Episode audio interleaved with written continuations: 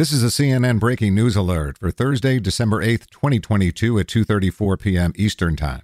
The Federal Trade Commission today sued to block Microsoft's $69 billion acquisition of Activision Blizzard, challenging one of the largest tech acquisitions in history.